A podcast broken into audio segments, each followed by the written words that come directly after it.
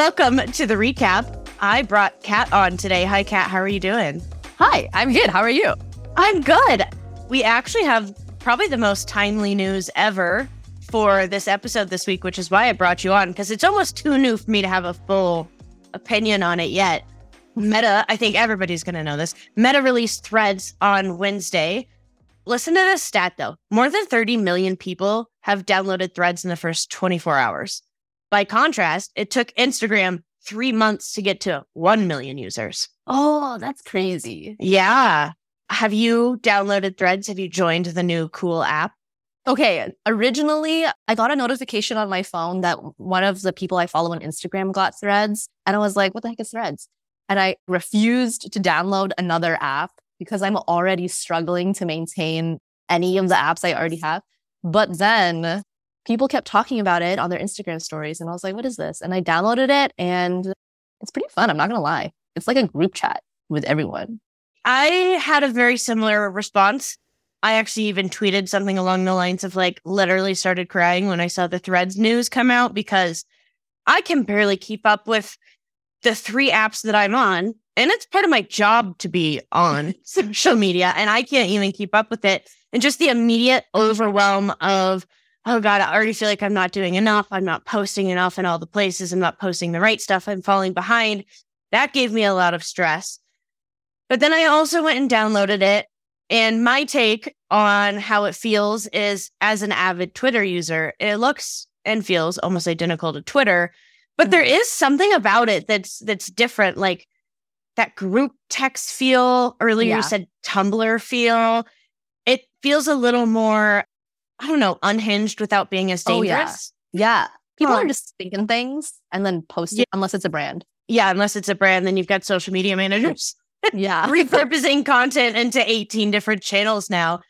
Yeah, it is very interesting. I think there's obviously a very big advantage to Instagram hosting this platform because they've got all of our data. They know us better than anybody else does because they're owned by Meta. So I think it makes so much sense that like that onboarding is a lot less difficult for the end user. You connect to your Instagram, it's already pulling in people that you know Mhm. that you follow. It understands what you're probably looking for. And then my guess is it's going to start to iterate really fast on what do you like to engage with in a Mhm. text based platform versus image based. Mm. I actually quite like what you said there about how the algorithm is going to have to adapt to what you like to read, like in text, versus what you like to see in pictures, Mhm. or even with TikTok, like viewing the attention span was watching a 15 second video and having to like have all these hooks right in the beginning, et cetera, is Yeah. different than having just text. That's really cool. Yeah. Also, as a consumer, I'm really excited that it's going to force brands to get into good copy because it is, Mm. I think, a lot. I don't know if it's a lot harder, but it's a different practice. It's a different skill. And now we're going to have to watch brands translate the experience that they're creating around their products, their brand personality through text and through words. And I'm like a book nerd and I love reading. So I'm excited to kind of see brands get forced into shorter copy plays for Mm. consumers. So I find that also interesting because what I envision is probably going to happen in the beginning is people are going to prefer the shit posts or just the posts that are random, not really well thought out. Just this is fun. And people are going to really vibe with that. And I think this community that's on there right now, they're going to see when people are really trying really hard to come up with good text. I think once the platform, and I'm sure they'll eventually monetize the platform. I think once it goes into there, people can and maybe should be a bit more thoughtful. But I think right now it's just like you mentioned in the beginning, a place to kind of just be unhinged, even for brands. Like I guess Yeah. Anthropologie. They were just like, respond to this post and we'll give away some gift cards. And that was literally it. And they just did. And it was so popular. It's it's almost like going back to the roots of casual conversations, almost like AOL Instant Messenger. It allows these brands to almost like act quicker, less thought out, but still engaging and fun and exciting. And it's got, I think it almost feels a little playful, like a, Mm. a channel where brands are able to play, which right now there's not a lot of room to play. There's a lot of pressure to be perfect at the moment on channel. So that's exciting to me. Yeah. And organic reach is so much easier in this stage. Like we saw it with Instagram, Mhm. TikTok, organic reach is always easier in the beginning before things start getting a bit more serious. So I feel like right now is a good time for brands to just get followers and just like yeah. hook them o- on with whatever. And then that way they already have that base there. Cause I don't think, I don't think people on threads are going to be more likely to keep count of how many people they're following or unfollow people, XYZ. and I think we're already seeing it. I think there's going to be a lot of bringing the people out of the brand through threads. Mm. So, talking as the employees, that we know somebody's sitting back there just typing it on their phone. There's no, you know, scheduling platform helping you run run this. So, I think it's going to be exciting to see like founders getting on threads, actual authentic conversations happening between consumers and brands because it gives this close knit friends feeling. But I think you just gave the absolute best advice. And the number one thing we could say to merchants is with how exciting it seems and with the numbers, get on it early, Mhm. get a brand strategy. It doesn't have to be anything massive, but get something rolling on it because if it sticks, you're going to want to be one of the first adopters. If you just think about TikTok, the most famous people on TikTok are really the ones that were there at day one Mhm. when the rest of us were like, this app is stupid. It's not going to go anywhere. And now Instagram is just a repurposing platform of, of TikTok videos. I think Yeah. the best advice is to get on there quick, really start engaging with your existing followers, your customers, see where it goes, have fun with it. Yeah. It kind of feels like a group chat with everyone.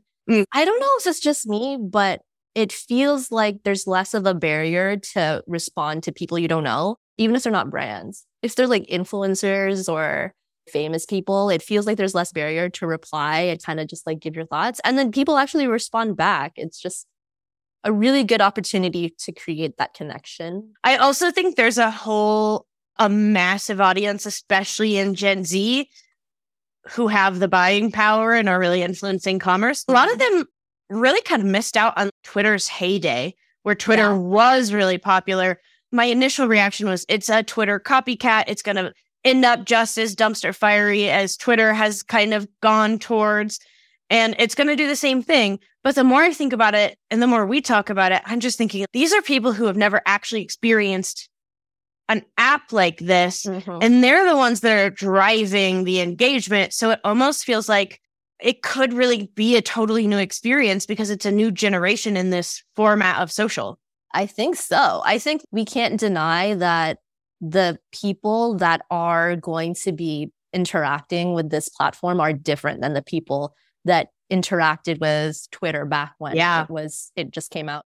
We saw it with do you remember Vines? Oh my God. I loved It's- it's- Vine. Vines and TikTok are so similar Yeah. but slightly different and it's a completely different demographic. And that the demographic that was on Vine that are a bit older now did move over to TikTok. Again, still just a different experience and like Instagram, etc. So I'm I'm excited to see what Threads becomes. And honestly, I'm just kind of excited to just play around right now and not really Same. sure what I'm posting about. Like, like I posted about Costco. Costco get okay. This is on the recap news. Let's do Oh. it. Is getting rid of the chicken wings on their food oh, menu. Oh no.